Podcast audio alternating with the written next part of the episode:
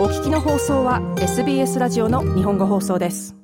まゆさん、こんばんは。こんばんは。よろしくお願いします。はい、えー、ここのところずっとキャンプの話をしていただいてましたけども、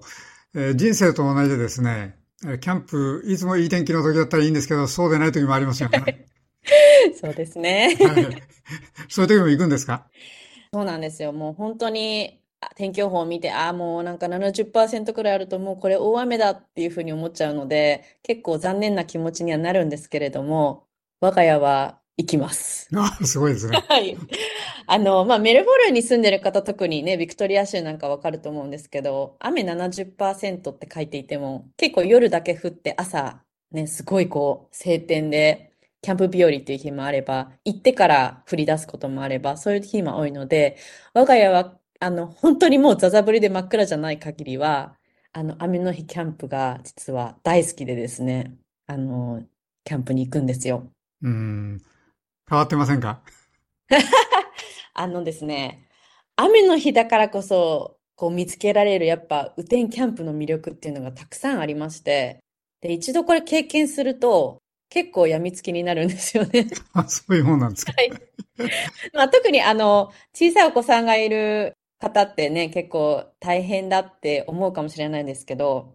そのちょっと今日は雨天キャンプの魅力について話すと、多分皆さんも行きたくなるはずなので、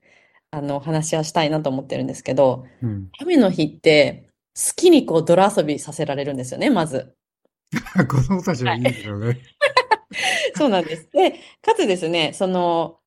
泥だけじゃなくて、やはり水たまりがこう山の中にできるので、まあその中でこう水遊びもできたりですとか、あと一番面白いのがそのタープからこう流れてくる水でこうみんな手を洗ったり、結構その普段晴れてる日のキャンプではできない楽しみができるので、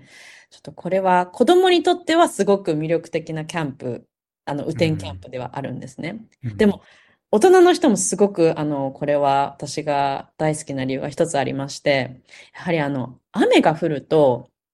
あの、森の中の特にキャンプなんかは、本当にこう緑がよりこう輝くと言いますか、やっぱ景色がまず変わるんですね。うん、で、あの、山の中のキャンプだと木とかこう葉っぱがたくさんあるので、まあビクトリア州は結構ジャングルみたいなこうキャンプ場も多いので、それが結構守ってくれるんで、そんなにこうその下にいると強い雨でもそれが遮ってくれるので、まあ、あの、そんなに感じないんですね。で、何よりもそのやっぱり緑がこうマイナスイオンがたっぷりで、次の日の朝、本当輝いてるんですよね、光景が。うん、あもうそのやっぱり景色と自然のこう、なんていうんですかね、なんかもうそれにこう満たされる自分が大好きで、あそれで結構行くことは多いですね。しかし、雨自体に濡れたくはあんまりないでしょ？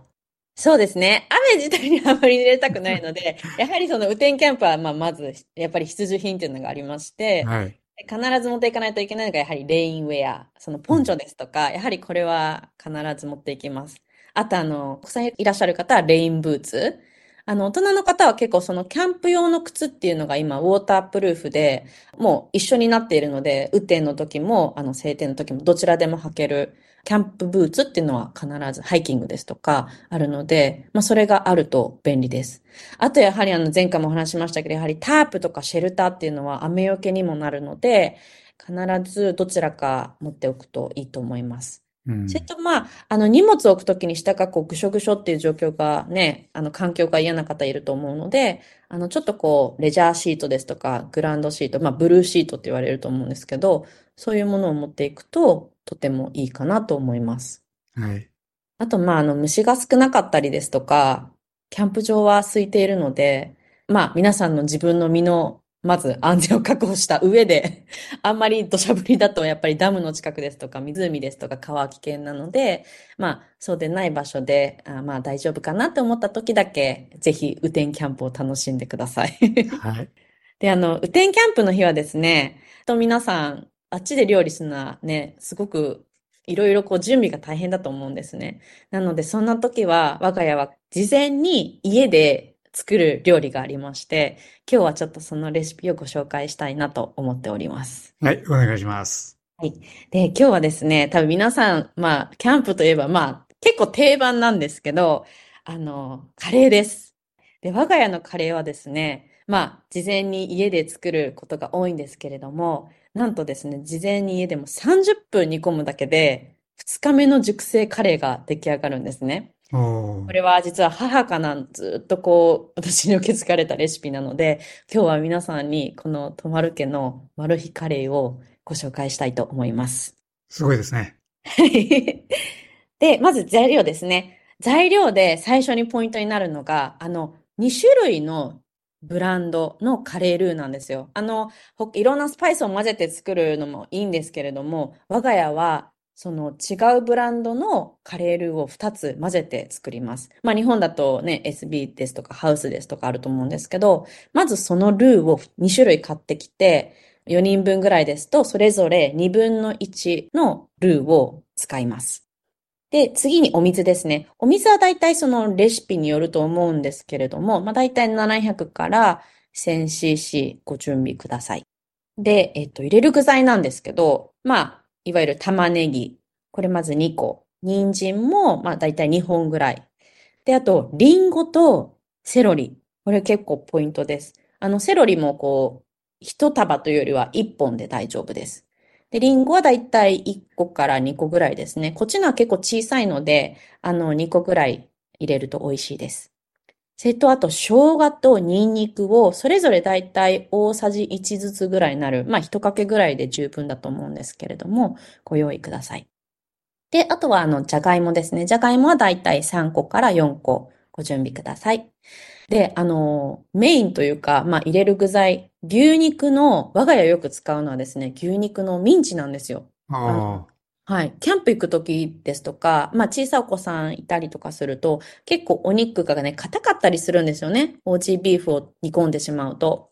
で、なので牛肉のミンチだと食べやすいですし、すごくみんなにこう取り分けもしやすいので、我が家は牛肉ミンチを使っています。